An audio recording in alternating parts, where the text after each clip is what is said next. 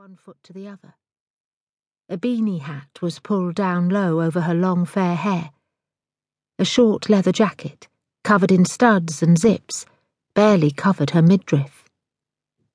Stella lifted the handset. Yes, she said. I'm freezing. Can I come inside? Snowflakes churned around her as she shouted at the intercom. She shivered with cold and she didn't look like much of a threat. Could I use your phone? She looked up into the camera.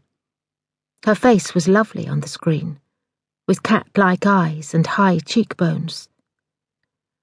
I'm sorry, Stella said. No. Try one of the neighbours. She placed the receiver back onto the cradle. She waited until the screen faded to black and the person outside disappeared, and then she returned to the living room and took up her place at the window. But she was uneasy and the spell was broken.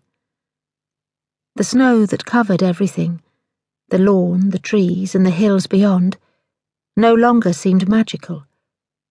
She hated being alone. The daylight hours were difficult, the nights almost impossible. The air shattered as the doorbell rang again. The police would hardly be impressed if she called them out to complain that a young woman had rung her doorbell.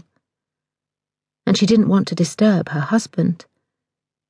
But she so wanted to call him and ask him what to do. Her Blackberry was right beside her. She picked it up, ran her fingers across the keypad, put it down again. She would not call him. She would deal with this herself. She was getting better.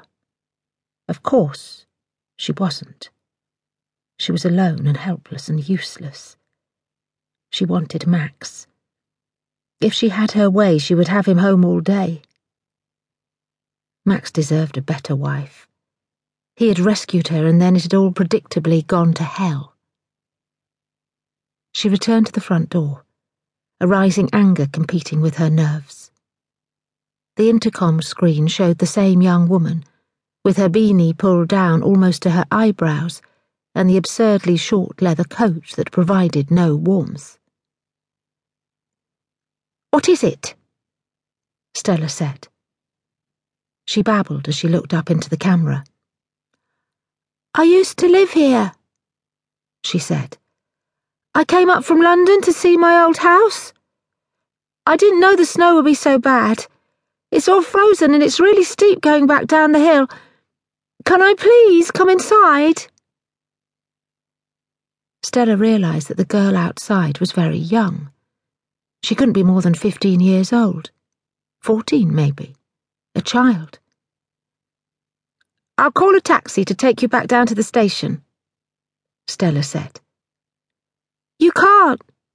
They shut down because of the snow. Please?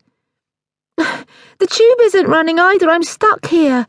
I can't go back down the road or I'll break my neck. Her voice was rising with outrage and distress. Can I just come inside? The girl was shaking with cold. Her lips were a purple gash, startling and dark against the pale skin of her face. She looked as though she was about to cry. Stella felt sorry for her. Not sorry enough, however, to risk opening the door. No, Stella said. Go and try one of the other houses. You've got an entire street to choose from. Please, the girl said. I'm so cold. Why can't you just let me in? She pouted at the camera, and she stomped her white trainers on the black marble tiles. Stella slammed the receiver back against its white plastic cradle. She watched as the girl tried in vain to keep warm.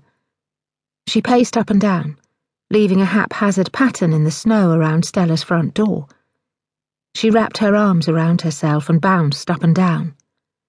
At a certain point, she stopped fighting. She sank to the floor, her head on her knees. The cold must be unbearable, like torture.